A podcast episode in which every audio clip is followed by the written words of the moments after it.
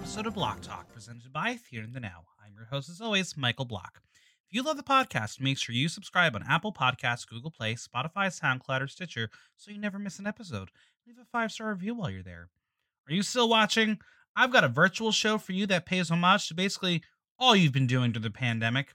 On Sunday, March 21st, we present Netflix and Drag, an evening of digital drag performances inspired by the hot titles on the streaming platform.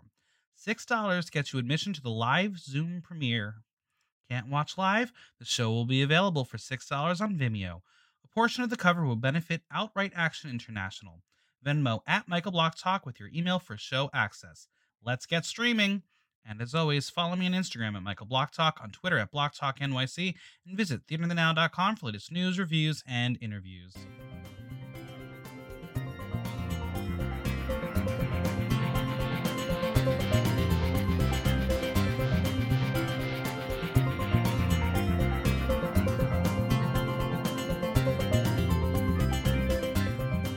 You ain't my mother, but Luke, I am your father. It's time to get soapy on the latest episode of RuPaul's Drag Race UK. Joining me to chat it out is someone I wish was much, much closer. It's the stunner herself, Aria Close. Hello. Hello, hello, hello. Welcome back to the podcast. Thank you for having me. It's been so long. It's been a while, but it feels like it was just yesterday because this fucking pandemic is still going on. And we're only on the 57th season of RuPaul's Drag Race worldwide. Exactly. Yeah. This will probably be released a day later, but today marks the 1 year of my last day going out in public and hanging out and going to bars and shit. So it's been a little bit of an emotional morning looking at the memories and being like, wow, what fun we used to have. Do you remember life? Do you remember people? Like, running around, bottomless brunch, one drag show, going back to my apartment and getting high to go to another drag show. That was not a reality anymore. Yeah, naked I know. Naked faces and running everywhere. Exactly, and closing the bar at 4 a.m. What's that like? Do you think any of us will have the stamina to stay up until 4 a.m. at a bar? I think we're gonna need some industrial coffee or illicit substances that nobody should be taking, and this is not encouragement for anyone to do such things. You mean Red Bull, right? Of course. Yeah, it gives you wings. Yeah, it does. It does. And we will be talking about Red Bull a little later when we talk about someone's wings. But how have you been enjoying Drag Race UK Series 2? Well, as you might know, I've been a bad gay in the terms of this season. And I had to binge a few episodes so I could talk about it today.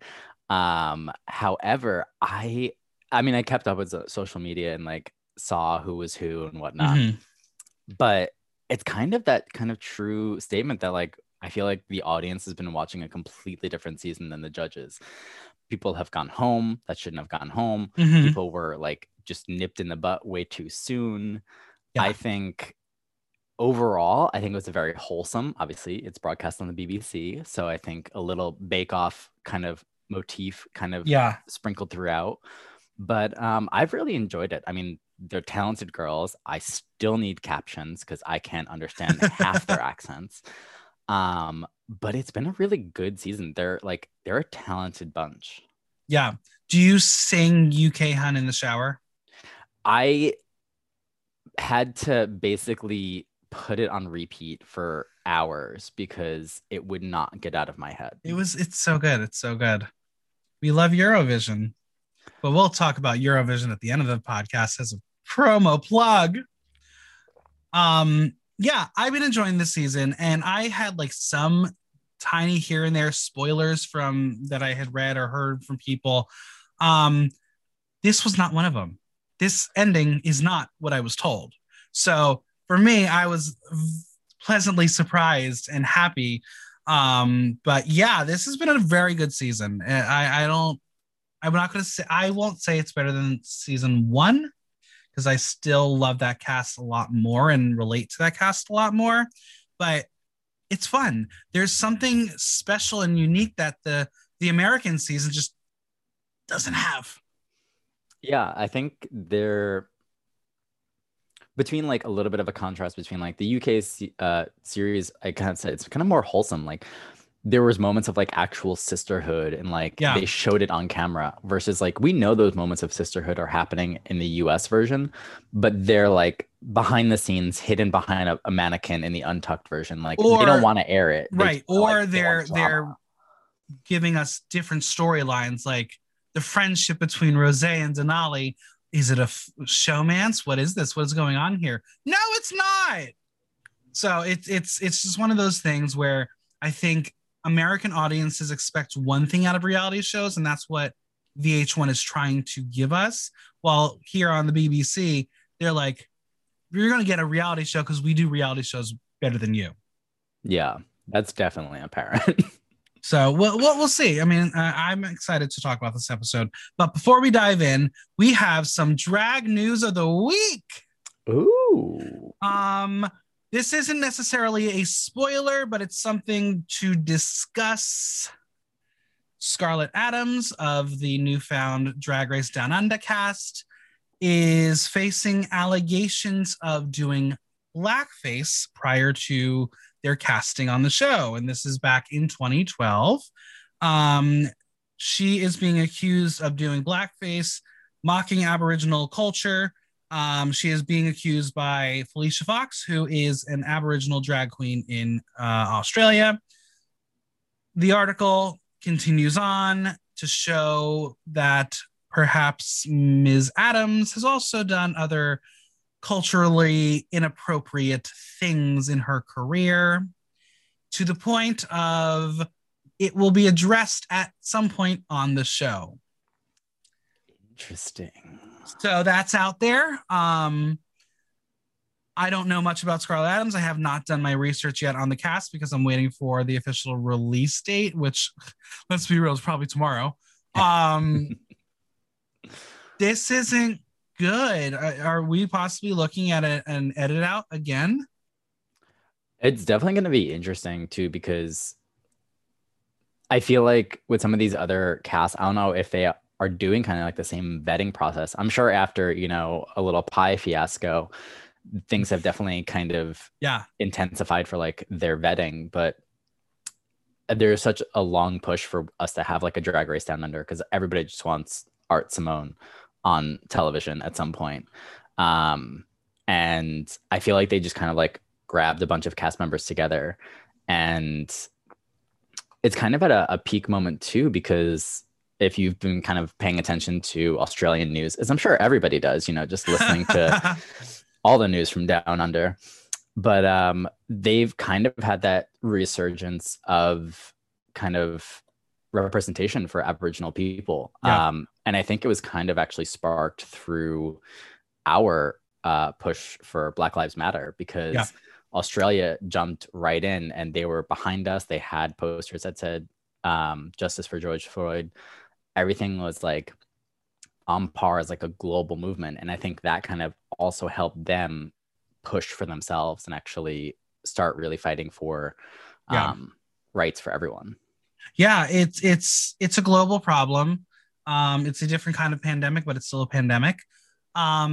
And yeah, I'm really curious to see how this plays out, if it is in fact going to be addressed on the show, like this article says, because that means the show found out during filming, which is very interesting. And as you said, is there a vetting process?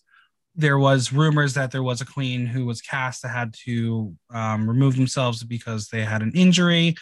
Is this the person that would replace them? I don't know. But you would think even if you had your alternates ready to go, they would have gone through all the vetting. So even if Scarlett is the alternate here, this is going to be an interesting conversation to have, especially knowing what has transpired on season 13 with a certain contestant and their behind the scenes allegations. Are we going to expand our metaphor to have a Pie Fox edit? Is that what it's going to be? Well, we'll see. Yeah, Fox pie. Well, Felicia Fox is the one accusing Scarlet Adams, so it would be Adams pie. Adams pie. We'll see. But enough about Down Under. We'll get there eventually. Let's talk about Drag Race UK episode 9. It's crazy how Drag Race UK is almost caught up to the US in episode numbers, and we're at the end, and US has 50,000 contestants still? I mean, I think we're down to about 2,000. Oh, good. Yeah. But this episode, let's dive in. Gagasaurus Rex, A'Whora has been sent home with 2 badges, and Bimini says that badges aren't always protection. Tayce has sent a 3rd person home, and she is officially the lip sync assassin of season 2. She says that she is the Tasmanian devil and Energizer Bunny of drag. If you can't keep up, get out. She says that A'Whora will deck Ellie in the face when she sees her. She has no doubt. This was gaggery for all of them. They did not expect to see A'Whora necessarily be in the bottom or go home. Yeah, I mean, definitely a little bit of drama, obviously, as we see, kind of as we have that little recap of them on the couch right at the beginning of the episode. Tensions are definitely high. Oh, yeah. I think especially, I mean, looking at the way Lawrence Chaney blew up and it kind of set the tone for it, really. Like, I think it's what everybody was kind of feeling too. Again, like we said, judges might not be looking at the same competition at this point. Absolutely. I mean, Lawrence is doing good, but she doesn't sound good. Lawrence didn't like Ellie's tact and questions Ellie if that were her and not A'Whora, how would she feel? Ellie knows that she can't please everybody, and Bimini respects the move as Ellie knew what she was doing, but it was cutthroat. And then we get it. Lawrence asks Ellie, was it worth it? Because it didn't get her a badge. Ellie says it didn't get her a badge, but it got her through to the next week. Eek. That's not the answer that I think they wanted, but that's facts, America. That's the internal monologue that you say in your confessional. Exactly. You just don't say it directly to the girls' faces. Yeah, but again, she's 21. She's a baby. She's a child. She doesn't know what she's doing. Friendships will be hurt. Badges will be won. As Tayce says, there's only going to be a final 3, and one of them has to go. Who will it be? Oh, what an editing tease. Ha, ha, ha, ha, ha. Just a little plot twist to, thicken the roux. Listen, I am a reality TV junkie. I follow the edits. I watch the edits. I didn't see this one. They got me. They got me good. I was kind of like half paying attention to the lip sync at the end because like, okay, well, it's clear who's going to win. Obviously, because like a little bit of spoilers too, between like everyone posting their team so-and-so. Sure. I was like, I did not see one team LED. I've seen a bunch for all 3 of the other girls. And I was like, okay, those are our top 3. Like, no worries. And then the episode still has a shock value like a few days later. Yeah. Well, it's a new day and they walk in top 4 size order because I think Bimini is like 5'6", and then Ellie is 6'4". Oh, she's tiny. That meme with her standing next to Ellie after so funny. Yeah, it's great. They are both polar opposites of height. But Bimini knew she would be in the top 4. No one else knew it, but she knew she'd get there. The badges are 3 for Bimini and Lawrence, 1 for Tayce, and 0 for Ellie. But as Ellie points out, she is the only one who hasn't had to lip sync yet, which is actually a very important point that people forget is Ellie has seen the bottom. She's not lip synced. The other 3 have. And technically at this point, really between Bimini and Lawrence, they have badges from like true, I wouldn't say that, I would call them more true victories. Tayce's victory badge is really from the team effort. Right. And she didn't exactly shine in that. So in terms of what I would paint as like the top runners, obviously those with 3 distinct victories, I would call. Yeah. But well, it's one of those things where, again, on the American version, we don't do the badges. There's actually discussions about prizes, and there's discussions about tops and bottoms and lows and highs and all that stuff. That's not how it works here because there is a physical proof on your body of how you're doing. So the badges have a lot more weight in the UK than they would in the US if they played around with that kind of thing. Now, do you think they're like sneaking them money under the table when they come to like the US to do their shows? Because, like, I understand, like, they're not allowed to, like, get prize money in the UK. So, well, like, they kind of have to go with these badges. But... It's an all-inclusive trip to Hollywood if they win. So, technically, they probably have, like, a per diem or a stipend or something. That's what I would say. And probably have a contract that has a salary within it, I would assume. But I'm not really sure how that would work. I would say let's ask the Vivienne, but I can't stand her, so we can ask whoever wins season 2. Fucking Divina was robbed. Yes. Lawrence is still unsure of Ellie's decision a day later, and she's quote unquote happy for her. As Tay says, A'Whora's probably getting dicked down. She don't care anymore. Isn't that what all the queens do after they get eliminated from Drag Race? Immediately, like that's what actually happens. If you watch the Untucked, the old ones where they drive off in a van, we've all seen the videos on a certain website. What happens in those big passenger vans that have no back seats? Come on. I'm unaware of this. Aria, what are you talking about? I mean, my name gets used a lot, so. Well, I'm sure people are going to be searching those out, listeners. If you'd like to send me those links, I'm curious. Tay says she's got to bring the crown home for London, but what about Scotland? Lawrence tells Ellie that she's really good at sending people home, so she should send the rest of them home. Ha ha ha. Little subtle jab there. The alarm sounds, and I'm going to assume that Rue didn't have access to Raven because that face looks old. Also, what the fuck is that orange beanie? What is with all of these disgusting little wigs? I'm going to be banned forever. They're going to find out I said this and I'll be blacklisted. But these are all like little Amazon Prime now, like delivered in 30 seconds, like stolen off your next door neighbor.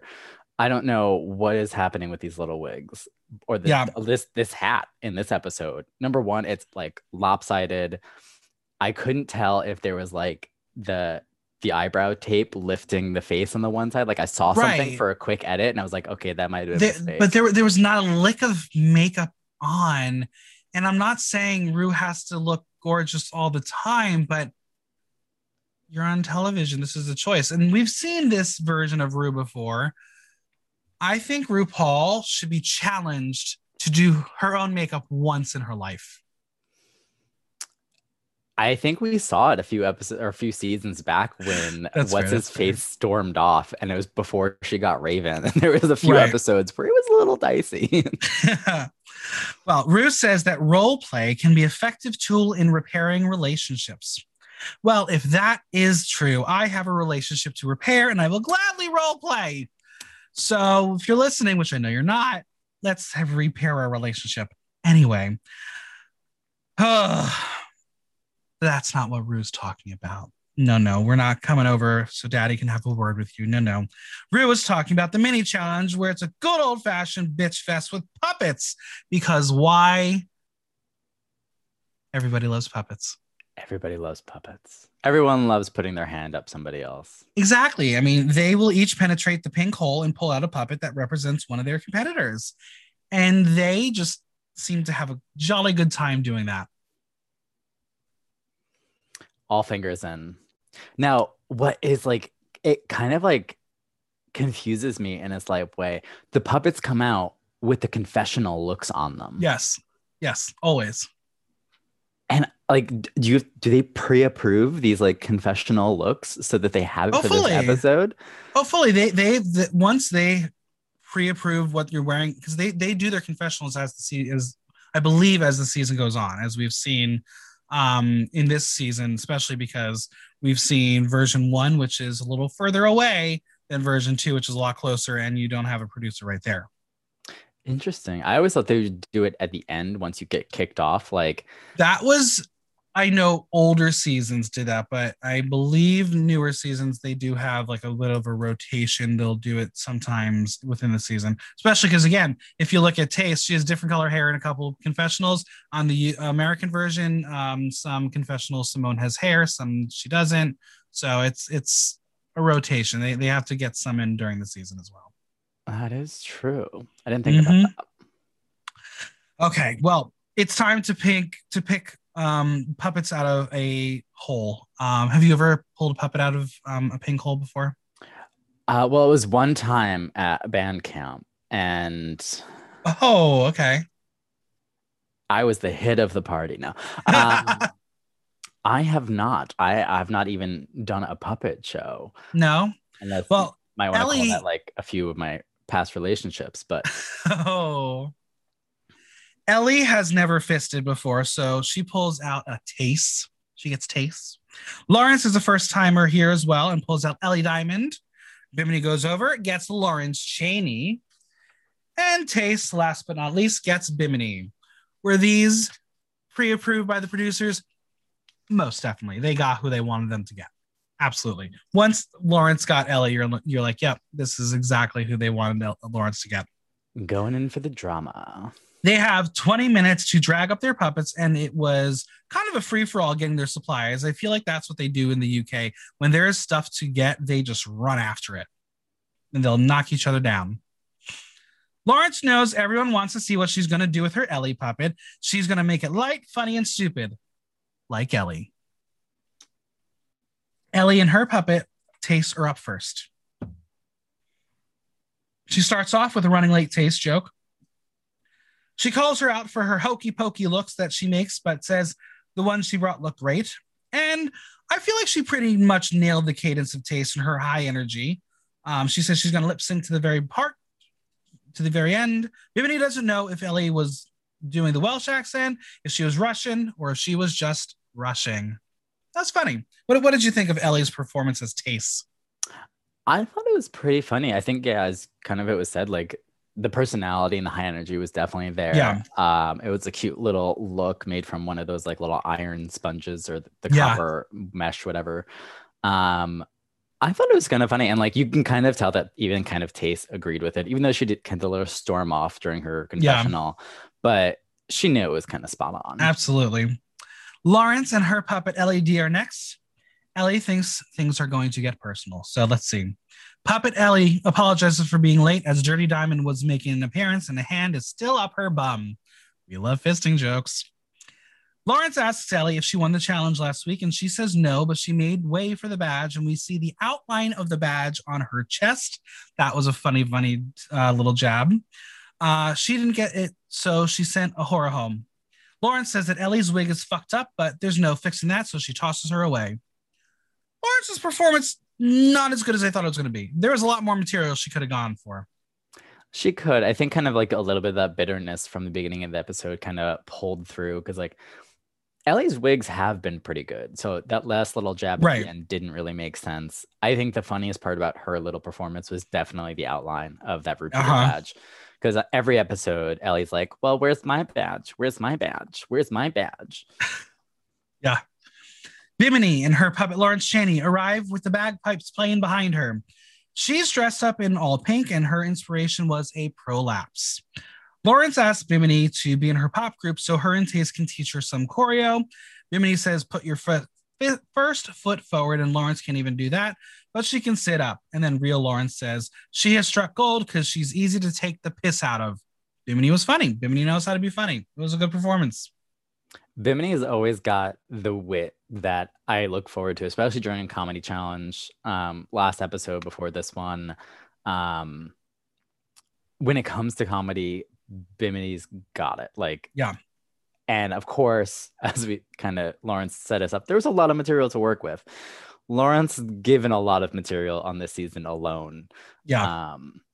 So that pairing, it just naturally made sense. And obviously when I almost spit out my drink when she said the inspiration was a prolapse, because watching the episode before I was like, oh, okay, she's just decked out in this color. Why does it look so familiar? No. Yeah, it was good. It was funny. And now we have Tayce and her puppet Bimini. Release the beast, Bimini. Bimini has a wonky lash and says her favorite things are Kitty Pryce, dismantling the patriarchy, and veganism. Her looks can't have MSG or don't talk to her. Real Bimini doesn't think she goes on about veganism. ... Yes, she does. Tayce nailed it all. It just wasn't funny. Yeah, I mean, touching on the veganism, what was the first thing we heard from Bimini's mouth? That like the moment she walked, like exactly her thing says vegan. She's like, I'm the most famous vegan in London. Like she was nailed on that point. But as we kind of said, Tayce could have done better. Yeah. Again, it's like this wonky lash joke. Have we seen her with a wonky lash? I don't think so. I feel like if that was something that happened, it would probably be like off the main stage, like right back in the workroom. Yeah. But again, kind of, I guess we didn't get that kind of like shade edit that we could have gotten if it was aired in the US. Exactly. It was probably a very cute moment. Tayce probably walked over and said, let me fix this for you, babe. And just like pushed it back up. Yeah. Well, the winner of the mini challenge is Bimini. She's a winner again. As she says, she's getting bored of saying that. Bitch, you got a major W to earn. Don't get tired yet or you won't win the crown. So maybe that's an editing tease there too, that she's tired of saying it, so she won't get to say it. I don't know. Just saying. We'll see. For this week's Maxi Challenge, they'll be paying tribute to iconic British soap operas in the new BBC drag drama EastEnders. They will be playing characters whose paths crossed in the nation's most famous pub, the Queen Dick. Are you familiar with any of the British soaps like EastEnders or any of the like? They're not from any of the snippets they definitely used for this little kind of biop in a way, but there was one time, probably the only time I was actually in London, and I was in the hotel room at night and I turned on the TV and there was a soap opera on and it was like marathon and through, and I just fell into a deep hole watching it, because like each episode was like 2 hours long too, and I was like, I'm so invested in these characters now. I'm like, how can I just sit here and drink all this alcohol? Do you remember what show it was? I have no idea. I know it was definitely geared towards like a younger group of people, but it was definitely a soap opera based on like the edits and just the overall like drama. Yeah. Yeah, I'm not familiar with any of the shows. All I know is like whenever I either watch clips or things of like Strictly Come Dancing or any of the other fun reality shows where they throw on their famous people, there's always a cast member from EastEnders on. And I'm like, how long has this show been on? It's literally been on forever. They must love their soaps in a way that we just don't love them anymore. I mean, I think there's still parts of the US where Days of Our Lives is still running strong in people's hearts. Yeah. So I think it just depends on the general audience these days. It's true. Well, as the winner of the mini challenge, Bimini will assign the roles and Michelle Visage will direct them because she has nothing better to do. I mean, their cast list of, experts in these fields this season is just astonishing. I mean, right? Michelle is just a master of all trades. Okay, so Bimini likes the power, but she feels like she's Daenerys Targaryen before she loses it, so she's on the edge now, so watch out. If you're not a Game of Thrones fan, I won't spoil things. I mean, her name is partially Aria for a reason. Scat Slater is the landlady of the Queen Dick and is based on the character Cat Slater, and short-tempered and dressed in leopard print. And that's obviously Bimini, as she's currently wearing leopard print. Thought Bottom is a Christian chain smoker who is a gossip queen and is older and very prudish, based on the character Dot Cotton, but she's deep down a horny thought. Karen Bitchell is a bitchy blonde bombshell, big boobs, and even bigger attitude. She's very dramatic and thinks she's a mega glamorous. She is based on Sharon Mitchell. And finally, we have Phyllis Bitchell, the toughest bitch in town. She is the original gangster of the square, a female version of Phil Mitchell with a rough voice and an even rougher attitude. All over my head. Didn't understand these references. Even if I try to do the homework on it, it's too much to watch. Couldn't do it. I did a quick Google, and all I saw was that Phil Mitchell basically looked like the butcher version of Lawrence Chaney, and that's kind of hard to do. That is hard. I did find the quotes that they did pull about "I'm not your mother," whatever. And okay, I guess it's iconic. I mean, it's one of those you got to be there moments, probably. I don't know. Bimini assigns Scat Slater to herself. She gives Lawrence Phyllis, Ellie Thoughtbottom, Tayce will be Karen. It all worked out, but it all comes down to the characters and performance. Tayce needs to wear Bimini's tig-ol bitties, as she has never worn boobs in her life. This should be very interesting because they will not be an exact color match. And she came out saying, oh, well, that's what foundation's for. No. I mean, you got these little silicone titties and... that stuff's not sticking on there. No. Especially if you're using, like, any oil-based... right. No, it's not going to stick. Unless you, like... I think the only way it would have worked is if, like, she used hairspray to, like, just create a tacky surface and powder. Powder would ruin it. It would ruin those things. It would definitely ruin it. I mean, I think... majority of the breastplates that I've seen this season should be thrown out anyway. But it was just kind of painful because every time her head went up, it was just like you saw the collar line. Yeah. And it works for camp. It works for comedy, but otherwise, are you an owner of a breastplate? I am not. I have, I guess, I guess it's considered a controversial opinion on them. I think they are overdone. Mm-hmm. I think there are very good ones. I'll give a shout out to Vanna here because her breastplate is very good. But there's breastplates out there that are just like, they don't match your skin tone. They create that awkward collar line where you have to wear the big gaudy necklace. And that it kind of detracts from, I think, the creative aspect of it. Mm-hmm. Yes, you're filling out your dress. You're doing your fantasy. Sometimes you got perky nipples. Like, you're doing your thing. But when I first started drag, one of the first skills I was immediately good at was painting boobs. Why? I don't know. Maybe it was these art classes that I have a master's degree in at this point. But the boobs were like the first thing I did. And I actually like had people come up to me like, did you get like breast implants? And I was like, no, this is legitimately makeup and just makeup. It a push-up bra and makeup. That's it. And I think there's an extra talent to being able to paint boobs. Like Britta Felter. Yeah. And the key though is not every dress is cut the same. So you have to paint your boobs different based on the cut of the dress. Yeah. Especially when you have those low-cut Vs, you got to show a little underboob. I mean, they're popping out. And if you're not wearing a bra, gravity pulls them apart. So you got to paint accordingly. True. Yeah, I don't know if I could see you in a breastplate because you're already like a skinny mini. Like you'd fall over. I probably would. It'd just be too top heavy. You'd be like, yeah, that's totally what would happen. Ellie knows there is some tension between her and Lawrence, and she wants to nip it in the bud. She tells Lawrence that their friendship means a lot to her and the competition. She just wants to do well. Lawrence says that putting everyone at a disadvantage didn't need to happen. She then tells us that Ellie has slept on her sofa. They've shared a bed. They are close, but it feels weird.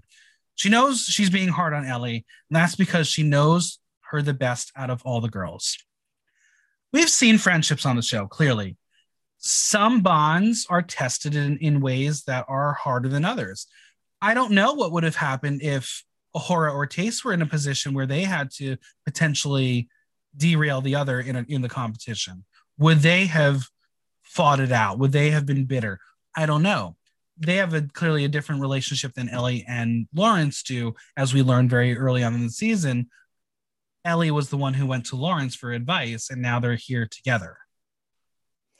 I think we did get a few little snippets of Tayce and A'Whora. I mean, we had the Who Wore It Best challenge where they immediately jumped together, and that was the one that automatically threw your best friend under the bus because one of you was in the top and one of you was in the bottom automatically.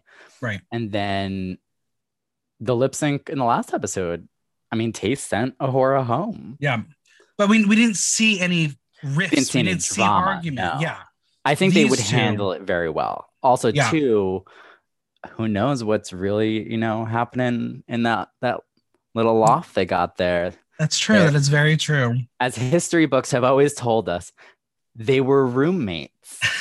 Yeah, of course they were. Totally. Ellie apologizes for her feelings, but Lawrence says it is what it is and understands why she plays the game. It's just nice to see it happen. She respects Ellie as a drag queen and she's going to be drawing a line in the sand. Let's move forward. They have a scene together, so they start working on their lines. And I'm not sure if they actually were working on their lines clearly, but we'll talk about that momentarily. Tayce, we get a close-up. We get a moment of her and the boobs, and she is living. But that skin color is a moment. It is a choice. It is, she's not going to make it darker because it's funnier, but you're going to see these boobs. These boobs are going to haunt her for the rest of her life. I think it probably is one of the worst looks of her throughout the entire season. She's been operating at such a high bar that this, while it's not like a huge, obviously like downturn, it's just enough of a downturn that it's going to be noticeable against the entire season. Yeah. It like, I like how they kind of framed it as like, oh, I'm taking a risk. I'm going to do this. Like, no, the only risk that was actually like a good risk was Ginny Lemon becoming sexy. Like that was a moment, and it was cute. It was empowering. It was done, and it was pulled off for like the value of it. Slapping on a pair of boobs. Again, I don't like breastplates, so I'm going to be biased in this till I die. That's fair. That's very, very fair. Well, the alarm sounds, and Lawrence thinks that they're going home again because that's what happened last time when an alarm sounded in the middle of the day. But alas, it's just a video session with EastEnders alum Natalie Cassidy. Are you familiar with Natalie Cassidy? Nope. I had to Google her too. Yeah, me too. She is here to give a soap acting masterclass. She has played the role of Sonia Fowler on EastEnders since she was 10.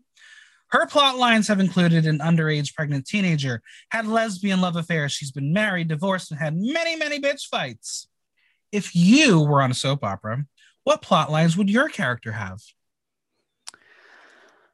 Oh, that's a tough question.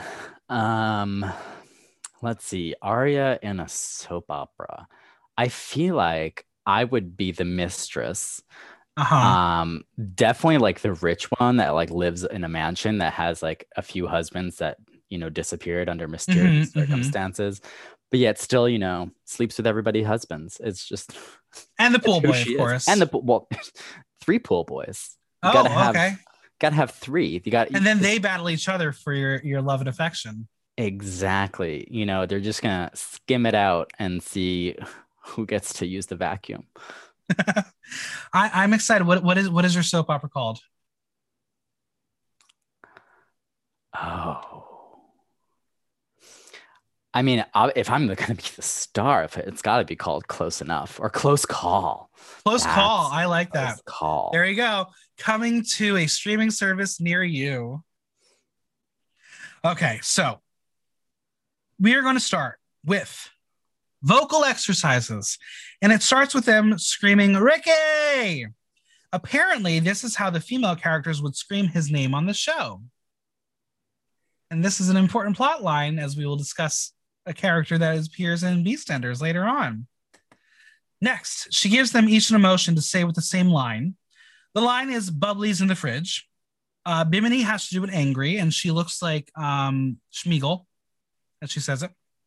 Tayce is given terrified, and it's pretty good. She's pretty good at that. Ellie gets horny, and I was slightly horny for Ellie. I'm here for it. I still have a crush on her. It kind of sounded a little whiny, though. It wasn't like a turn-on horny for me. No, it was one of those, oh, you are 21 years old. You probably have been banged like a couple times, and you're about to be banged more times because you're an international superstar, but... Yeah. Listen, honey, it's a whole new drive-through window. So that is true.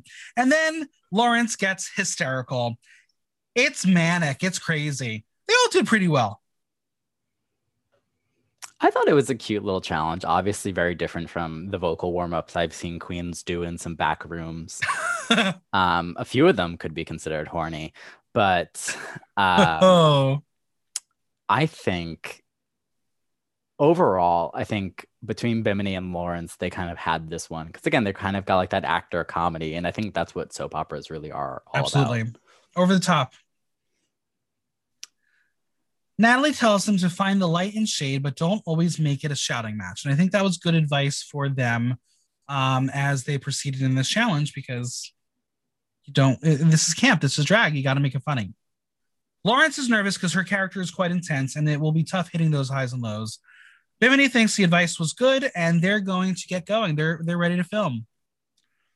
We get to the filming and the set is filled with little Drag Race Easter eggs. I'm sure I didn't catch them all, but they included a stand of Baga Chipz, a tap that said much bitter, a tap that said scaredy tap, another tap that said shan't beer, you stay, which I thought was the weakest one of all. We love a good pun and we love Drag Race Easter eggs. Did you catch any others? I feel like you named the big ones. I feel like it was more like a shrine to Baga Chipz. I think that's what a lot of these props are. Yeah, it was just kind of a very campy setup, which is, I expect nothing less from Drag Race. Exactly. Michelle says that this has the potential to be a Drag Race UK classic, so don't fuck it up. We start with Ellie and Bimini, and we are introduced to Mickey, a mannequin who will have a lot of screen time this episode. So again, Mickey is the equivalent to Ricky. So anytime they say Mickey, it's in reference to this Ricky character. Again, I'm not here to do all that research because EastEnders is too long and I don't have time to try to find all the Mickey, Ricky moments. It's time for Lawrence's big entrance and she can't get the door open. And I thought that was hilarious. I was like, yes, this is a set, but come on, folks. The door is like cardboard. And also her character should have just like kicked it in. Well, I think she would have broken the set. That would have, I mean, hilarious. Could you imagine the whole wall just comes down? Yes, I could have. Absolutely. I could have. When she finally does, she is Butch Queen realness and messes up the name of the place because she calls it the Queen's Dick. And that is a very, very different place. I don't think Queen Elizabeth has a dick. With all the royal scandal going on right now, could you imagine? I mean, I think that would be a bigger shock value. Yeah, than the royal family being racist. Woo! It would definitely give a new meaning to, you know, putting her face on all those pounds. Oh! Tayce plays her character accidentally Australian. As they say, she is Australian at heart. Or she's just getting ready to go for a trip down under for Drag Race. Oh. Next, it's time for Ellie and Lawrence. And Lawrence stays in character as she messes up her lines, which I think was kind of funny. She's good on it. She knows like dropping character is not going to work for her. So stay as bitchhole the entire time. And with Lawrence messing up her lines, it's Ellie's turn to mess up. She blames Lawrence because she is being thrown off by her forgetting her lines. As a theater person, that is a real thing. It is totally a thing. I understand it. There's definitely like, obviously there's a give and take obviously with the scene partner and like you do have to kind of play off the energy of the other person, but I feel like you should still kind of be ready to go. Right. Even if like, especially if your scene partner messes up once, then you're like, you adapt. And you're like, okay, well, they're already fucking up. Let me prepare my part. So like Once they figure it out, I'm just going to jump right in. And I don't think Ellie is a trained actor. Ellie probably doesn't know how to stay in the moment. And she is probably someone who said, these are the lines that are said before me. I need to stick to the script. So it's hard. It threw her. I mean, it threw her so much. She couldn't remember Phyllis Mitchell's name. And it's like it's the whole premise of the thing. I feel like we kind of got a glimpse of this earlier too, during the Rats musical, where she kind of tried to throw Bimini under the bus at this point too. No, that wasn't Rats. No, she was. There was another. She was paired with Tayce. Drama. Yeah. But she kind of did the same thing at that point too. She was like, "Well, my partner wasn't there and like didn't help," or like, "My partner fucked up and like that threw me off." I'm like, yeah, it was weird to watch them really not villainize Ellie in this whole episode, but make her seem weak. Yeah. They made her seem very dependent on other people making her better. And they also reminded us that she, again, is 21 years old. at 21, everything is everyone else's fault. It's not your fault ever. Yeah, at 21, you should just really just kind of be good at drinking. Like exactly. So you're still 21 then? Yeah, I am fresh off the teens. I am but a fresh 21. So yeah, it was really interesting. And Tayce notices that Lawrence and Ellie aren't as prepared as her and Bimini are, but this is what Lawrence does. She gets in her head, and we've seen it time and time again. It is the time to film the last scene, and Lawrence is still floundering. Michelle stops them, and she has Lawrence repeat after her. And once again, we are having a Glenn Close but no cigar moment. That was painful. Watching. Yes, it is. Oh my God. I can do it. I listen, I just sang in a show that I produced. I can act now too. Immediately. It comes with the territory. You do it once, you're a master at it. Exactly. She was so in her head. This is easy to do. Why? How could she not get it? Yeah, I mean, once you kind of allow that inner saboteur, as it's been coined famously on the shows, once you get that kind of voice that says like, okay, well, no, you're doing it right, but like maybe if you just adjust it a little bit, and like what you're adjusting is not actually what you're adjusting. Yeah, you think you're changing it, but you're not. I mean, it's that same delusion that was so perfectly shown with Joe Black. Yeah, how many times did they go through that thing? And still. It's true. It is true. I'm fully convinced, though, that they needed to give Joe Black a bad edit. So I feel like Joe did record one version of it properly. They said, no, we're not putting it in. I'm convinced that it has to be there. She's not that dumb. It has to be there. I would hope. I mean, obviously, once it was on stage, it was exactly the right length, but... Michelle notices that Lawrence is in the danger zone, and honestly, I am confused by this entire Lawrence Chaney edit. Is this the show's way of saying, well, guess what? Bimini could be crowned. Because I've been saying week after week, Lawrence is the winner. This is the Lawrence show. This is not the episode where you are going to crown your winner next. Like, this was... Like, even Alaska had her PayPal $10,000 like a couple episodes before that moment. This is a little too late in the game to see this from Lawrence. Yeah, it's kind of like a weird edit. Like, you would expect by the end of the episode for her to just shine. Like, they kind of like paint you down so that they can bring you back up and like showcase you. But they kind of just allowed everybody to teeter down, except for Bimini. Bimini kind of like... Stay in the same rise, yeah. But then, that's the thing. I don't think she rose. I think she remained Bimini, and everyone else was just a little weaker. Yeah, and I don't know. Maybe that's what kind of they thought. Maybe let's level the playing field for a little shock ending. But who knows? Yeah. So, and we'll get to it very, very shortly because I have some theories. But it's elimination day. No one wants to go home because they all want to be in the top three. So it'll come down to the nitty gritty to get to the top three. Yeah, nitty gritty, sure. Bimini finds some letters addressed to them. She immediately knows that it's either going to be letters from someone that they love, or a la Survivor, that they'll be loved one letters, or they're getting tickets to see Cher. To be honest, I'd take the Cher tickets. I don't need a letter from my mom.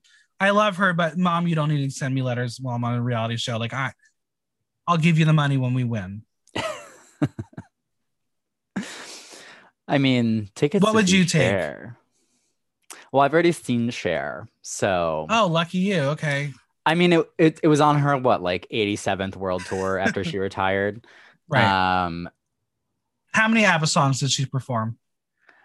I think she only performed like 2 or 3. Damn it. I only want to see her do ABBA. I only want to see everybody do ABBA. I love ABBA. But it is letters from their loved ones. Bimini gets a letter from her mom and asks Ellie to read it because her mom is Scottish. Then we see a photo of the two of them, and it's really, really cute. Very awe moment. Bimini's mom tells us that even as a child, Bimini already wanted to be the princess in playgroup. The whole family Bimini is rooting for her to win. Bimini says that being a queer child has led to this, and she wants her mom to be proud of her. This is the first time we are seeing emotion out of Bimini, and we're first time seeing a backstory from Bimini, aside from the discussion she had with Ginny, but that was more of a Ginny moment. Yeah, I think that one definitely was more focused on Ginny, and it was definitely Ginny's growth story, but you did kind of get a little glimpse as to what it was for Bimini. But right, we learned that she is non-binary, but it was through the lens of Ginny. This, for me, again, as someone who watches reality TV, this seems a little too late for a winner's edit, especially since the others shared this moment as well. They all got a backstory moment here. We haven't been given the Bimini winner's show. We've been given the Lawrence Chaney winner's show. So this felt very, very weird, this whole entire episode for me. Yeah, I think it's definitely a weird edit, as we kind of said, like, where is it actually going to lead? We don't know. Are they just kind of like pulling our chain at this point? I mean, Bimini has already tweeted. She said none of them want a double crowning. So, because honestly, at this point, I could see that happening. I could totally see it happening. But let's move on. Tayce gets a letter from her mom. Bimini reads this one.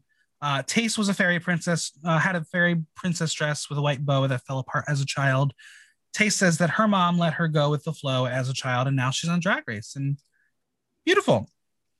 Lawrence gets a letter from her mom, and the photo is literally Lawrence Chaney. Oh my God. So perfect. They look alike. Tayce reads the letter, and we learn that Lawrence has always been performing, and her mom made her outfits, and her mom is named Phyllis. How perfect. Finally, Ellie gets one from her mom, and the photo shows that her mom is tit height. Tiny, tiny lady. How did that tiny, tiny lady have Ellie Diamond and her twin brother, who is also that size? Twins popping out of that little lady. That sounds like a challenge. Ellie's mom knew she would be a creative kid, and drag is all what she needed to be creative and bring all of her artistic endeavors together. Ellie cries, and I just want her to come cry on my shoulder because I love her so much, and I just want a little Ellie Diamond cuddle bottle. I think it'll be nice. She needs someone like me. Anyway, I love the loved one letters on Survivor because it's always been one of those things where you get to see emotion out of the contestants. I sincerely hope this portion of the show is continued in the franchise. It was very sweet. Yes, we see, the video messages and Untucked. Put it on the main show. Give them letters. Let this happen. So fingers crossed this happens on more episodes. Yeah, I do kind of like this. Again, I guess I call it the BBC edit. I call it the niceties. Yeah. Bringing in these little wholesome moments of Drag Race that kind of are like the nicer parts about it. It's bringing kind of awareness of this art to more people. It's showcasing that underneath this wig and this controversial breastplate, there's actually still a guy or a non-binary person who has a family, who has friends, who is probably often struggling through something or not always accepted.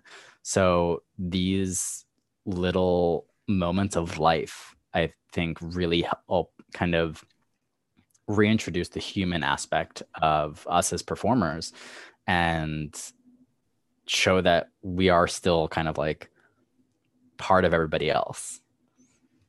When you are on Drag Race season 27, who do you want to get a letter from?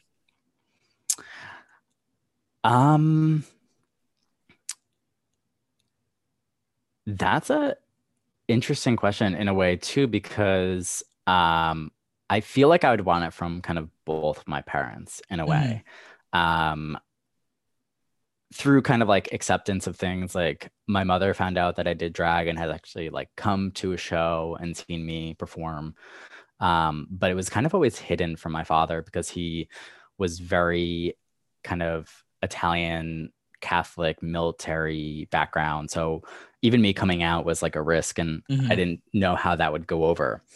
And this past Christmas, because we're all stuck in our apartments and our homes, I decided to do a little fun campy Christmas card where it was me, boy, surrounded by three versions of my beautiful self as Aria. And I sent it out to just a very select few people because printing costs are fucking absurd. Yeah. I was like, okay, if like you want one, let me know. Well, maybe we'll send them out. I don't know. I did it as a joke, and I had one left over that I saved just for my like personal record. And my mom's like, are you sending out Christmas cards? I was like, yeah, but I can't really send you guys one because I'm in drag 3 times on it. And father doesn't know about like what's happening. So she's like, oh, no, send it, whatever, we'll see what happens. And I sent it. He was the first one to open it because he goes out and checks the mail. The mailbox is like all the way down the road. They now live in a rural area. And he was like, how did he get this drag queen to be with him in quarantine? Is this Photoshopped? And she goes, yeah, it's Photoshopped, but that's your son, just 4 of them. And it was kind of like a little heartwarming moment because that was the first time he was exposed to me doing drag. And his response was that, oh, what a nice talent that our son has to be able to paint a face like that.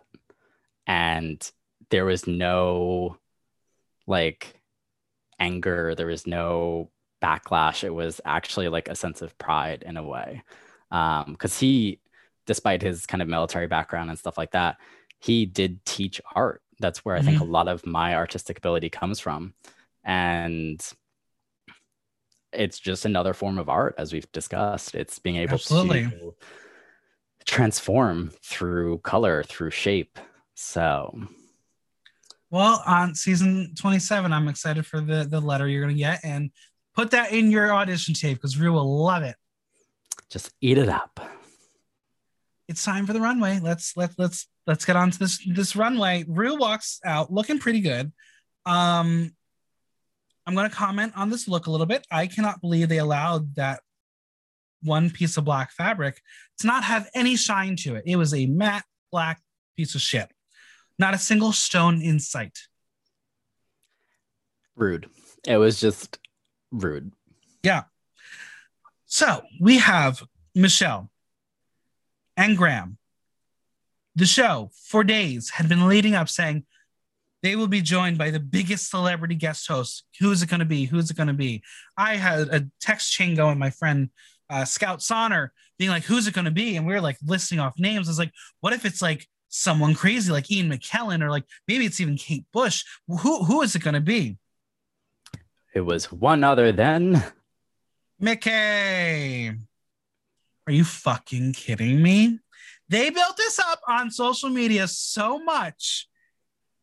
They clearly just couldn't get someone to sit in that chair because of COVID and everything. Fine, I get it. Don't do this. This was stupid. Maybe the Brits enjoyed it a little more than we did because it didn't resonate for us the way it did for them. They love their dry humor and we love a celebrity. So yes. Well, I would also like the investigative listeners to do me a favor. Who is the voice of Mickey?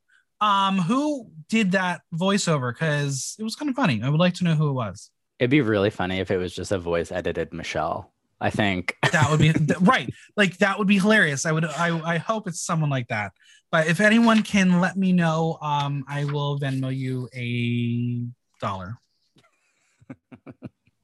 I haven't got my stimulus check yet, so I can't do anything more. Get that stimmy. We are going to do things a little backwards. I want to talk about EastEnders first, and then we'll critique the runway. So let's talk about EastEnders. It is very British, and the references went way over my head, as I don't watch any of these shows. Mickey is here because in lockdown, Danny Dyer couldn't play him, so they have a piece of wood instead. Danny Dyer currently plays the role of Mick on EastEnders, so that is where that reference joke came from. Ah. Thought Bottom has a fucking corded phone in her purse. Dead. That was funny. I enjoyed that little gimmick.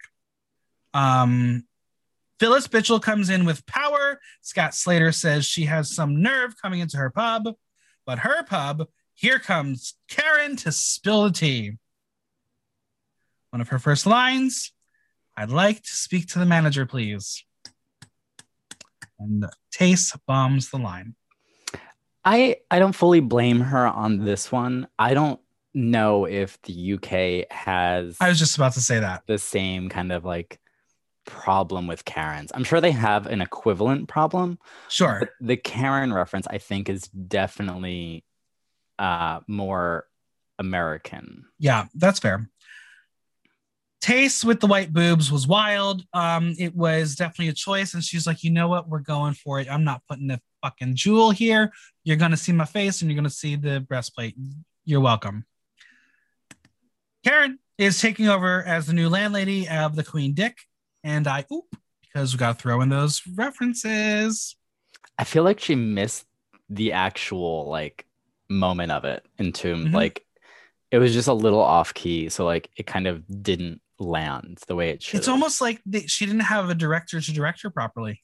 Oh my God. You mean somebody who is a master of all trades wasn't doing her job perfectly? I guess that the 80s synth drum hit is like an EastEnders thing. And that's what they do. And it is. It's literally pulled right from EastEnders. So I was like, okay, I got it. Fine. Bimini scrubbing the floors was way too sexy for the BBC. I'm shocked that was allowed. That really was some porn work. Tayce gets a much wetter parody line. And I really wanted her to do the arm motion too. Like, much wetter. She didn't, but she gave a little wink to the camera. And I suppose that will have to suffice. For now. I mean, now. It should have been a little more... bigger. She's not hitting all these beats. Like I said, it's a shrine to Baga. It really is. Scat does not like anyone talking about her mother. You ain't my drag mother. Yes, I am. Cue the drums and look to the camera. Look to each other. Look up. Look to the camera. Funny camp. It was good. I enjoyed that little bit because again, I don't know if it was in the script or if they added that themselves. If they added that themselves, good job. Very, very well done. Phyllis Bitchel hitting on Thought Bottom was weird because I could see Lawrence and Ellie having this same interaction as a fling in the past. So that was a little interesting to watch. But we learned that Thought has been doing the dirty with Mickey. It's all on CCTV. Interesting. And we're going to see that Ellie does well with wood. And... in a number of positions, too. She must be very great in bed, even though I'm sure she's a 21-year-old virgin, obviously, right? Everyone's a virgin. Of course, everyone. Phyllis has removed Mickey's legs because why the fuck not? It's a soap opera. We're going in. Thought Bottom has to sashay away forever if she wants Mickey in one piece. Phyllis Bitchel is a bitch, and then Lawrence runs out of breath again, and that's always a humorous moment when Lawrence... is out of breath because fat people jokes. But also too, like I would run out of breath the way if I was doing what Lawrence Chaney was doing. I feel like she came in, she struggled with the door, but she like immediately went up to like a 9, yeah, and then just held a 9 the entire time. Like maybe a 10 in little parts, but like she didn't dip below that 9. It was not at all loud, in your face, Lawrence. Yeah. Well, how's your head, Mickey? As Phyllis holds up the mannequin's head. We love our Drag Race quotes. They're coming. Thought Bottom loved Mickey. Karen cannot stomach her sleeping with Scat's husband, but wait, he ain't her husband. And then we have the this ain't my script bit, and then Scat gets angry and slaps Thought, and then Phyllis slaps Scat, and then Karen slaps Scat again because Scat says she and her mother. Soapy comedy. Then the big next reveal. Karen ain't even a drag. Wait, she didn't just become a little bit of a drag. She became a total drag. No, friends, this is not just a Vinegar Strokes reference. No. Her entrance line was a reference to the show. So full circle. We love Vinegar Strokes, don't we? I appreciate her. I enjoyed her for the time she was on. I think she had enough time. Yeah. I think yeah. She did her time, literally. Yeah. Karen kicks them out. They're all good. Show's over. Rue says that this was really good and really funny and made their jobs very difficult and one of the best acting challenges ever. How do you feel about it? I think this is probably one of the worst top 4 episodes I've ever seen in like the history of Drag Race, because it's an acting challenge that nobody exceededly went above and beyond in. Like I said, it was kind of like a one note thing for everyone. There was moments of comedy, but like it kind of just feels like everyone's tired. Like there have been much better episodes for the top 4 that have been like a real challenge and like you got to see people shine and some people fall. This one just felt like, it's exactly what I would, if I was watching a soap opera now, it would be like, oh, okay, well, I'm not going to watch that. Like, yeah. I do wonder if like, obviously we are not the target audience for this challenge. I do wonder how the British audience took it. I'll have to find out next week on my finale recap, but yeah, it just didn't do much for me. Yeah. It's just so kind of lackluster. Yeah. Well, if you're ready. But I also, I don't blame them entirely too. I think the writing for some of these acting challenges this season overall, not that great. I mean, the Rats musical, funny. Liked it, liked the character diversity. I loved having that entire cast of people. But I feel like it's just very late to have an acting. I agree. This is when the makeover challenge would happen or something that really challenges them as a drag artist, not a drag actor. Yeah, and I guess COVID... They can't. Yeah. And I also feel like that this was the show being like, we capture gold with much better. That script was terrible, but we got something out of it. I think they were looking for that in this, and I don't think they got anything. Yeah, I think they're going to need a couple seasons of UK to figure out how to do, unfortunately, their formula that they kind of are applying to the US series. They can't just kind of mimic the same actions and get the same results. And it's what's really interesting is this season, a lot of catchphrases and memes and things of that nature aren't coming from challenges. They're coming from the Queens and Confessional. So what does that say about the show? Yeah, there's no prompt. I feel like we got them from the first season because it was a new thing. Like, yeah. There were lines from the scripts that became catchphrases. And I feel like they're kind of not allowing the queens to make new ones. They're using the old ones. Like we have references to Baga all over the place throughout the entire season. We have the mentions of like Vinegar Strokes. We have other queens' lines now being forced on the new queens without allowing these new queens to make their own. Yeah, it's going to be interesting. Again, the thing that is with what that was within a challenge that everyone's quoting, UK Hun.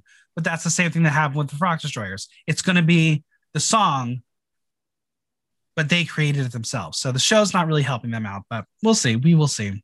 Are you ready for more British things that went over our head, most likely? Are we talking about these pantodames? Yes, we are. Category is Pantodames. And in honor of the runway, we will be playing Dame or Shame. That's cute. I love that. Thank you. I appreciate that. For those unfamiliar with Panto, it is a form of musical comedy stage production designed for family entertainment, developed in England and performed throughout the UK.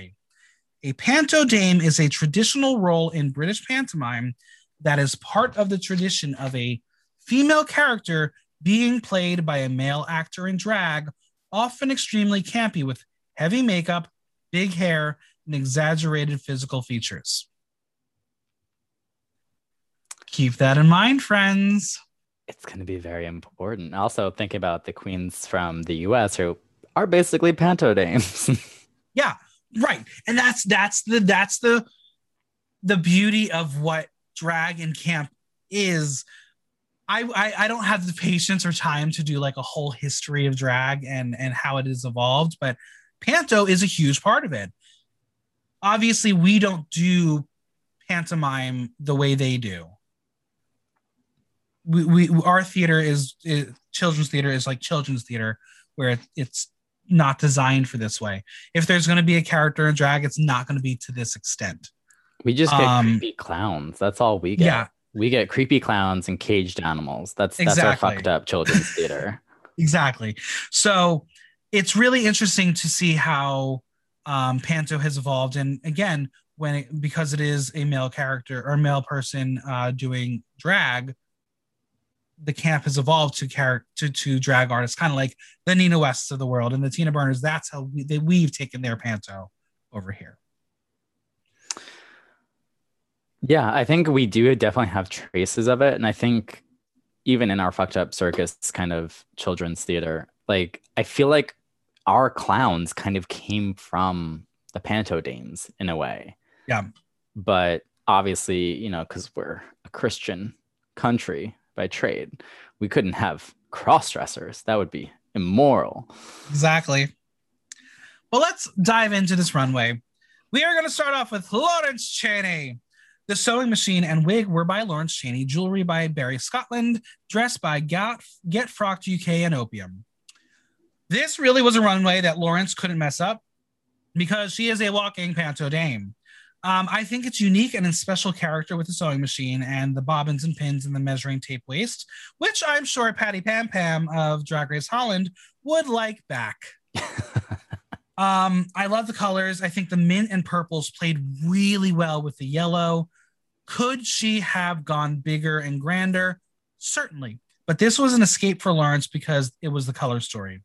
And then we end with the he's behind you on her bum, which was funny and clearly in the realm of Panto.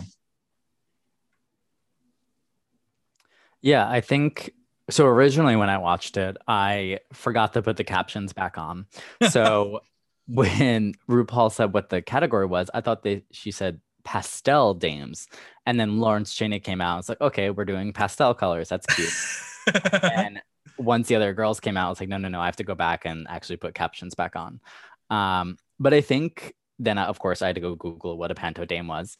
I thought Lawrence's look was very good. I think it definitely could have been campier, but I think it was a polished version. I think it's what, if you took a pantomime drag queen, lady, friend, squirrel, I don't know, and you popped her on a Drag Race stage, that's what I would expect. Yeah, absolutely. I mean, yes, we get other campy moments from the girls we'll talk about very soon, but I think this was a very polished look. I would go with the positive review and go with a dame on her. Yeah. So Michelle says she saw her struggling, but the final product was her realizing and having fun. Michelle likes the nod to drag and the workroom in the Panto look. Graham thought it was brilliant and called her a proper dame, Panto dame. McKay, because you got to give the fucking mannequin some lines, says that Lawrence has come to bed minces, which is Cockney rhyming slang. So mince pies means eyes. Still went over my head. Didn't understand this exchange between Rue and Michelle. I think they were just like, can we get to the final episode, please? I think we should bring back like old school VH1, like how they used to do music video facts. Right. And every time there's like video. Pop a video. Yeah. Every time there's just an obscure reference that they know not the entire audience is going to get, we just get like a little thing pop up and say like, this is what this means. And then we just move on. Like the fun fact that like Beyonce could hold a pencil between her butt cheek and her leg during the Crazy Love music video. Like that's a fun fact. Yeah. Let's pop those in there. Listen, first off, the fact that I remember the little theme song jingle to Pop Up Video is very scary. Second off, Pop Up Drag Race. I am here for it. VH1, World of Wonder, hire me. Let's do some facts. Let's do it. Pop Up Drag Race. That's the show we're missing. I feel like they did this years ago when they started doing like reruns of it. I'm trying to bring it back. We're get hired for a job. Reinvent it. We're gonna zhuzh it up and make it ours. No, they did, because that's when they would do the marathons on Logo, and that's what they would have the little facts and everything, and then that was what they would have on the Logo website to watch the season. So when I was first watching it to catch up, because I started in season 8 originally, I would watch those and I would get all those facts, and that's how I would learn about Drag Race without having to ask people what's going on? But I digress. Still want to do that show. Maybe I'll make a podcast version of it. But anyway, I will give this a Dame as well. The audience, 82% Dame, 18% Shame. Well deserved. Tayce, hair by Paris Hair, look by Fancy Boy London. As she calls herself on Instagram, it's Kinkerbell.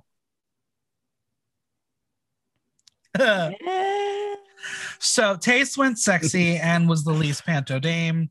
It's a beautiful blue on her. The hair is fun. I love seeing a little updo on Tayce. If there was an ounce of red in the look between the blue and the stars, I would have assumed that the runway was USA. And she was like the fairy that was going to save us all or lead us to the Capitol building. The wings. Oh, the wings. Well, they just couldn't stay up. And I hear that is a problem for some men out there, but it's a great look. It did not achieve the goal of the challenge. No, definitely a sad kind of outcome from it. Because that's what I, again, before I figured out that it was panto and I was thinking it's pastel, then here comes this very vibrant blue fairy. And I was like, that's not pastel. But then the wings started coming off. And then I was like, let's redo this. But I can see where she was coming from. That's the other side of it. And it seemed like the judges understood this too. You've had this very sexy aesthetic person throughout the entire season. She had like a little campy moment with the breastplate during the acting. And I definitely agree with, I think it was Graham who said it. It was like, when she looked in the mirror, she saw Lawrence. Like that's, it was such a different makeup look for her. Right. That it's understandable how she thinks she succeeded in pulling off the look, but you're paired up with three other girls who pantomime as like their wheelhouse. Right. So like, that's what's interesting because I think I don't know what their prompt was. I don't know what the word on the sheet that they got in their contract was. If it said panto Dame, she failed. If the prompt literally said pantomime, I can understand why she went this direction because this is a character you would see in a pantomime. Yeah, it's not a panto Dame. Yeah, and that's what's upsetting. Yeah. I'm curious about how they give kind of the prompts. I mean, I've talked to some of the girls and like, I can't say that they're always spot on. That's the whole point. They are so vague to throw them off when they get to the runway. And then we hear what the category is and like, that person didn't do it. It's meant to make you fuck up on reality TV. It's a reality TV show. We all have to remember that this is real life, but it's also a reality show where you need those moments. So yeah, because when I helped with Honey Davenport, like I remember seeing all those runways and then being like, that's not what we were told. What? So it is a thing. So yes, I will give Tayce some credit if the prompt was pantomime. If it was pantodame, she failed it here. Michelle was concerned, but after a few notes, she went for it and went big in her performance. She wanted her to be a Karen and I want to speak to the manager kind of thing. Graham was concerned by her pause before yes, I am, but the result was brilliant. And then Rue comes in, noticing a pattern with the costumes on stage. And notice hers does not fit the pattern. Michelle says that there are fairies in panto, blah, blah, blah. Michelle says that it's not quite panto Dame, but went out of her comfort zone, and she can give her credit for that. Graham said her wings needed more Red Bull. Full circle. Look how I bring things full circle on this podcast sometimes. Magical. I'm magical. It's really hard because prompt-wise, she failed. Look-wise, Dame. Gorgeous. Yeah, I think the makeup was pretty good. Obviously, I like her normal makeup a lot more. But I think she pulled off a pantomime. Not a panto Dame, but a pantomime. And it was cute. It was sparkly, it was good. She just needed like maybe an extra safety pin on those wings to like get onto her back. If Kylie Minogue is the green fairy, Tayce is the blue fairy, and I will go to wherever they party because that would be a fun time. The look. I'm going to go based on look. I know this contradicts other things I've done on the podcast. I'm giving it a Dame. I would say it's a Dame, too. I purposely, on my Instagram, said what the category is. Everyone had their chance. They just all love the look. 91% Dame, 9% Shame. Who cares about the prompts? Next up is Bimini. Look by Ella Lynch, hair by Weekday Wigs. Bimini went baby doll and somehow found fashion in it. The baby pink and yellow with the blonde hair was a great color combination. The bows around the lace-up heels were very, very cute. The story here is how she transformed her face with those big red cheeks. This is not Bimini, and yet it is. It's not my favorite, but her performance on the runway truly helped shape this eventual win. Yeah, and I think this season, too, we've kind of seen how it's not just a runway look. It's how you perform in that runway look. It's about how you walk. It's the presentation. Yeah, and the face, as you kind of said, like, it's not Bimini, but it's Bimini at the same time. Like, It's very rough makeup, and I think it hit Panto perfectly. Absolutely. Because in many of the images that I did my research through, it was kind of like men doing makeup for the first time, like over characterized camp. And Bimini got there, and she knew to have a big ass dress because you're just going to drown in it. And that's the point of it. And the walk is what sold it. Yeah. And she also had It's Behind You on her bum. Judge's critique. Michelle says she went all the way for it and took direction well. Her physical comedy was good. She thinks the outfit is fashion adorable and wrongly says she has the haze behind you, but that was Lawrence. Just wanted to point that out. Graham liked the porn actress scrubbing the floor and didn't miss anything. He loved how she went full, total feminine, frou-frou, frill-frill, and then ended up as the bloke. He called it break time on the building site in her runway. Mickey says she looked gorgeous, to which Bimini said she'll see him later. Quick wit. Rue asked Bimini to say, "You ain't my mother" line, so Rue could get her saying, "Yes, I am." To which I said, okay, maybe this is the winner's edit. Possibly. Boy. Great look. I think it's an absolute dame. I would give it a dame. Audience, 91% dame, 9% shame. So everyone's here for it. And finally, we have Miss LED. Look by Utopia Costumes, nail by Lunar Nails, jewels by Dragged Out London. So this was not an Ellie Diamond original for the first time. I think this is grand. I don't care what Graham fucking Norton says. This is fantastic to me. It's over the top. It's big. Could the hoop skirt have been bigger? Could the hair have been bigger? Sure. But it's the characterization that made this look big. It was how she made it larger than life.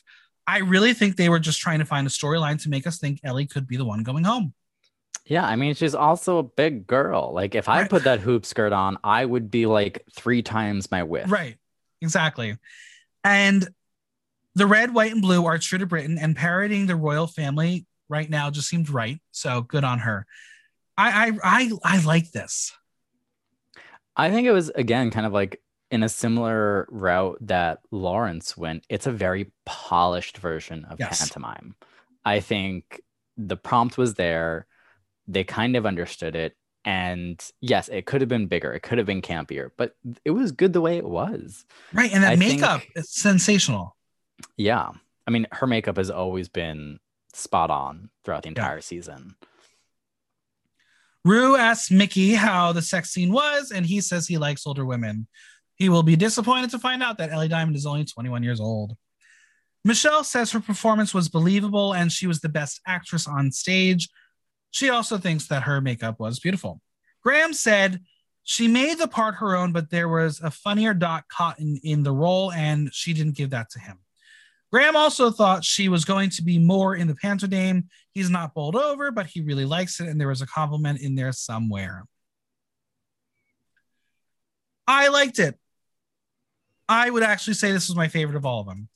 I'm giving it a Really? This is your favorite of all of them? Yes. I wouldn't say it's my favorite. I would definitely still give it a dame. I think out of all of them, I kind of like the more campiness that Lawrence had. That's fair. I think Lawrence's look was my favorite. Audience, 66% dame, 34% shame. I think they're just looking for the one to downplay. Yes, I feel like. Yeah. I do think. I almost made a Divina reference. I miss her. I love her. Sad. Okay, Untucked Junior time. Bimini points out that this was the last runway before the final and everyone did a bang-up job, so it'll be splitting hairs whether they make it into the finale. Tayce does not feel good at all.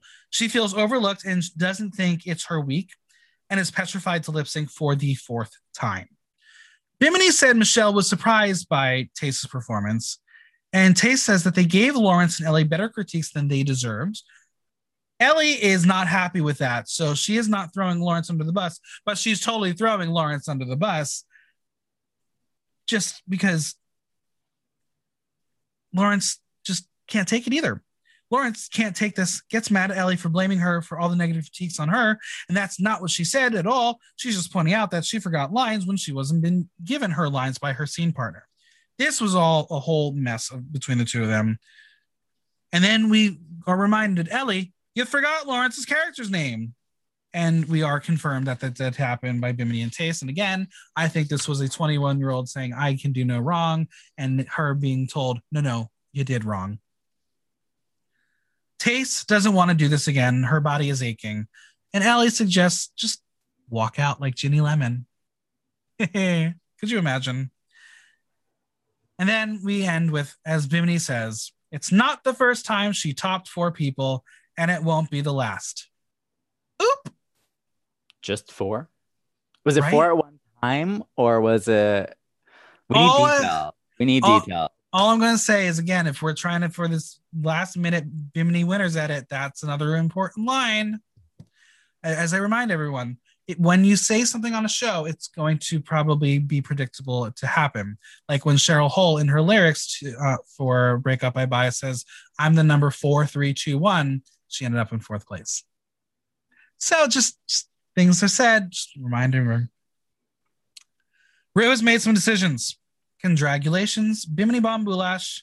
That's Rue Peter Badge number 4. She has overtaken Lawrence Chaney. Lawrence Chaney, you are safe. That leaves Tayce and Ellie as the bottom 2.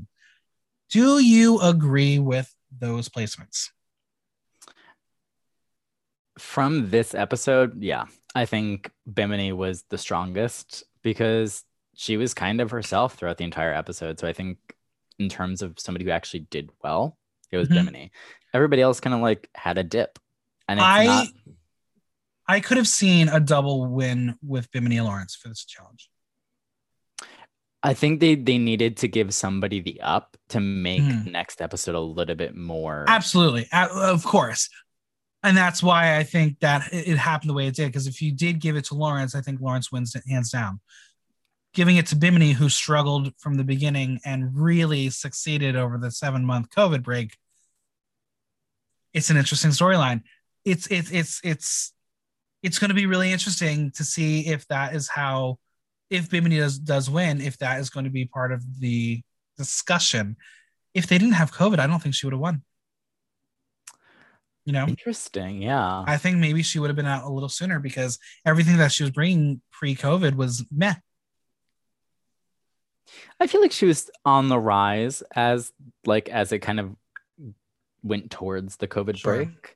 But yeah, I think she came back stronger. I mean, a bunch of the girls did come back stronger.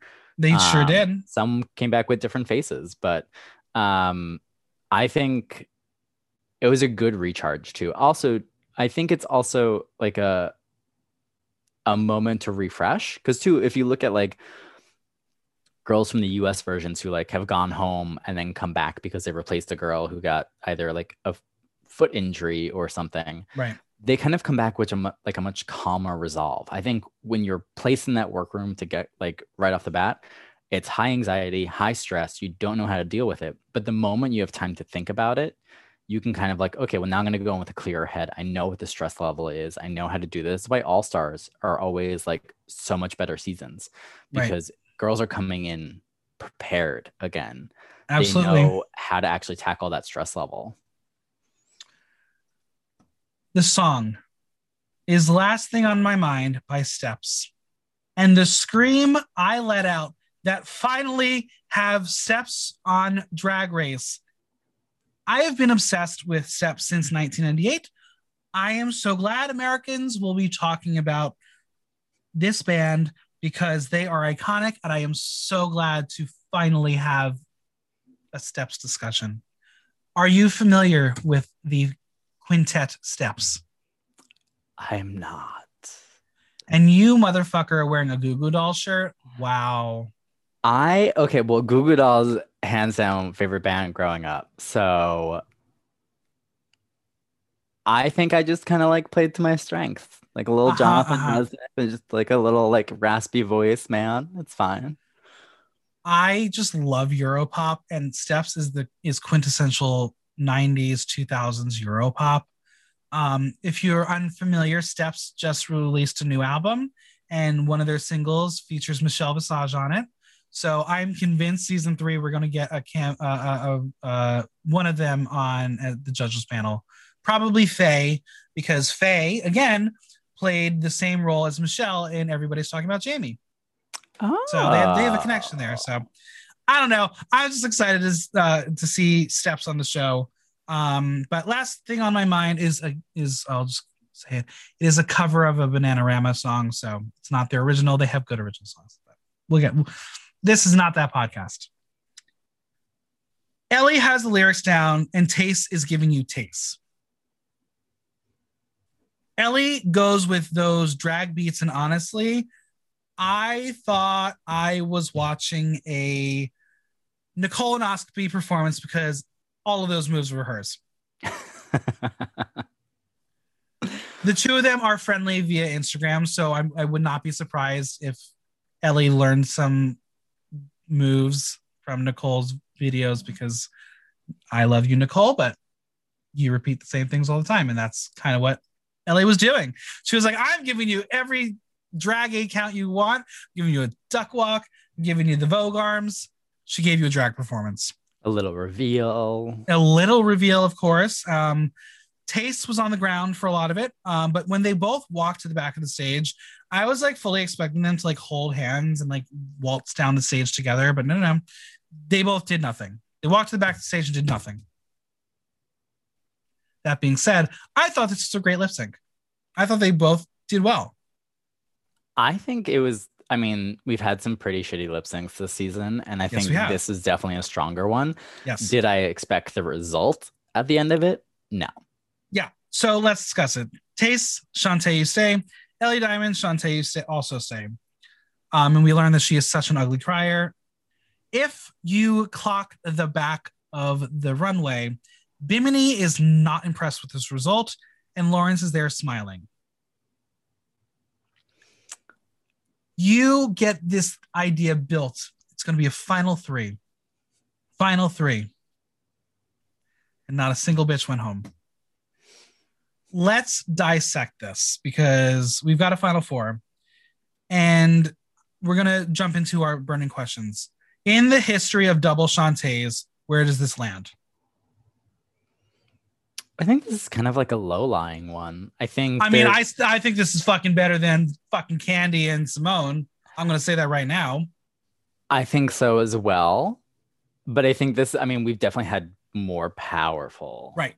And what's interesting is there's been a lot of double Shantae's where either both or one or someone from the combo gets to the finals.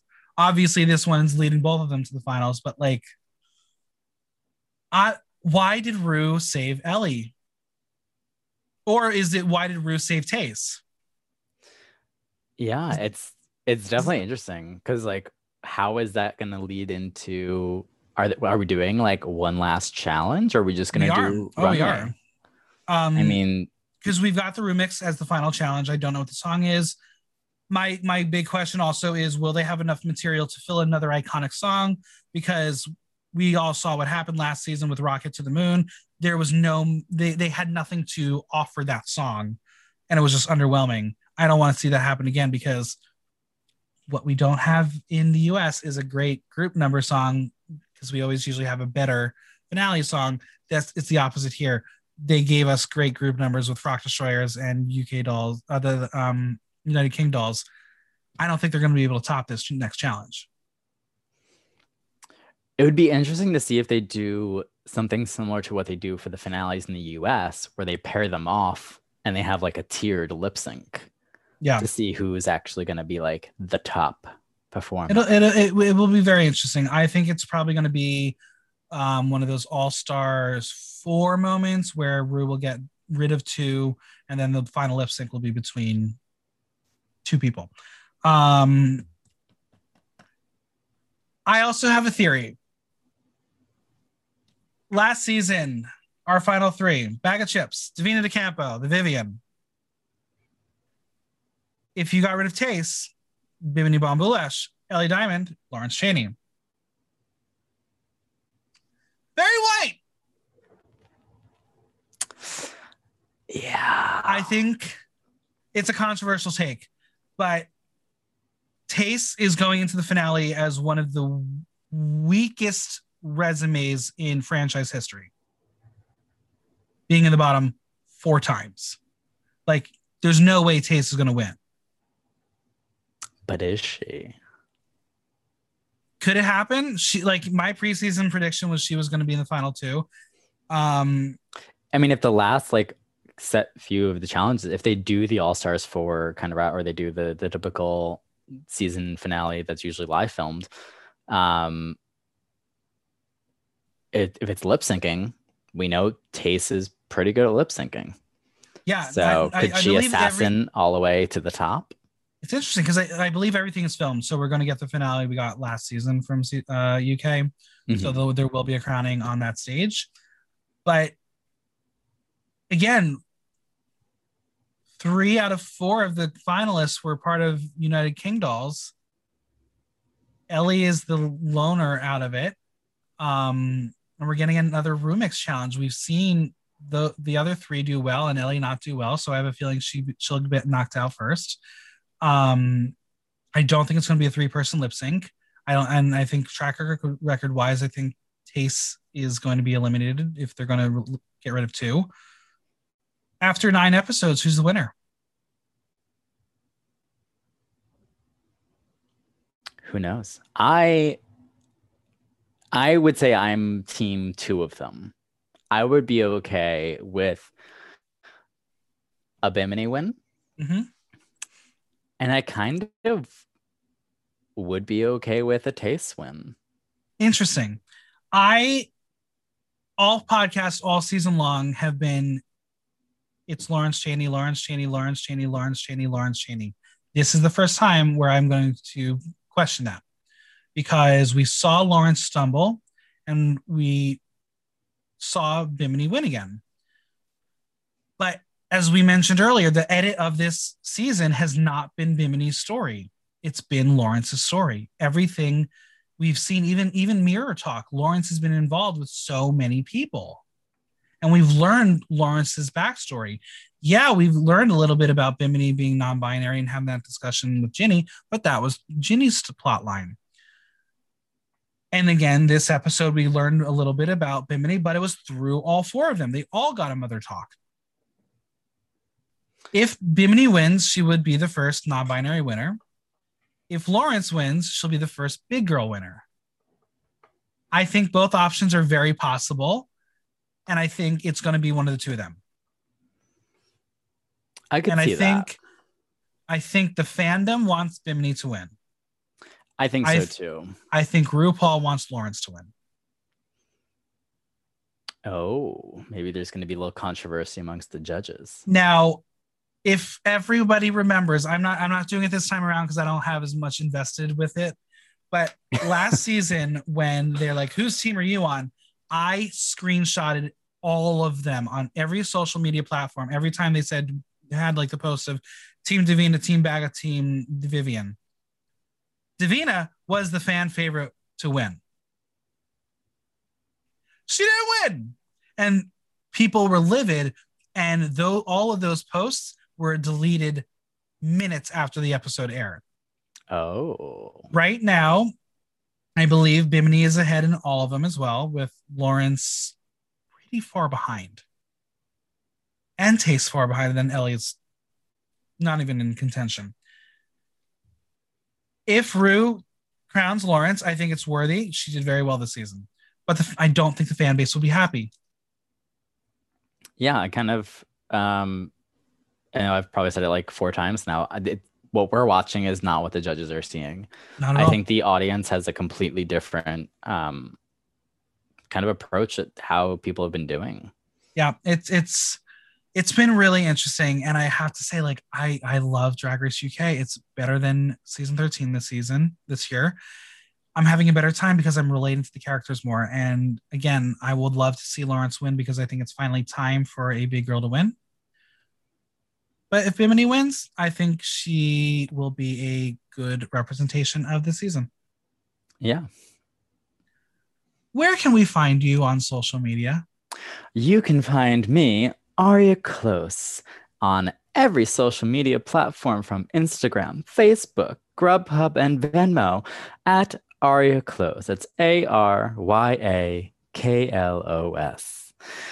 And please do use my name in bed.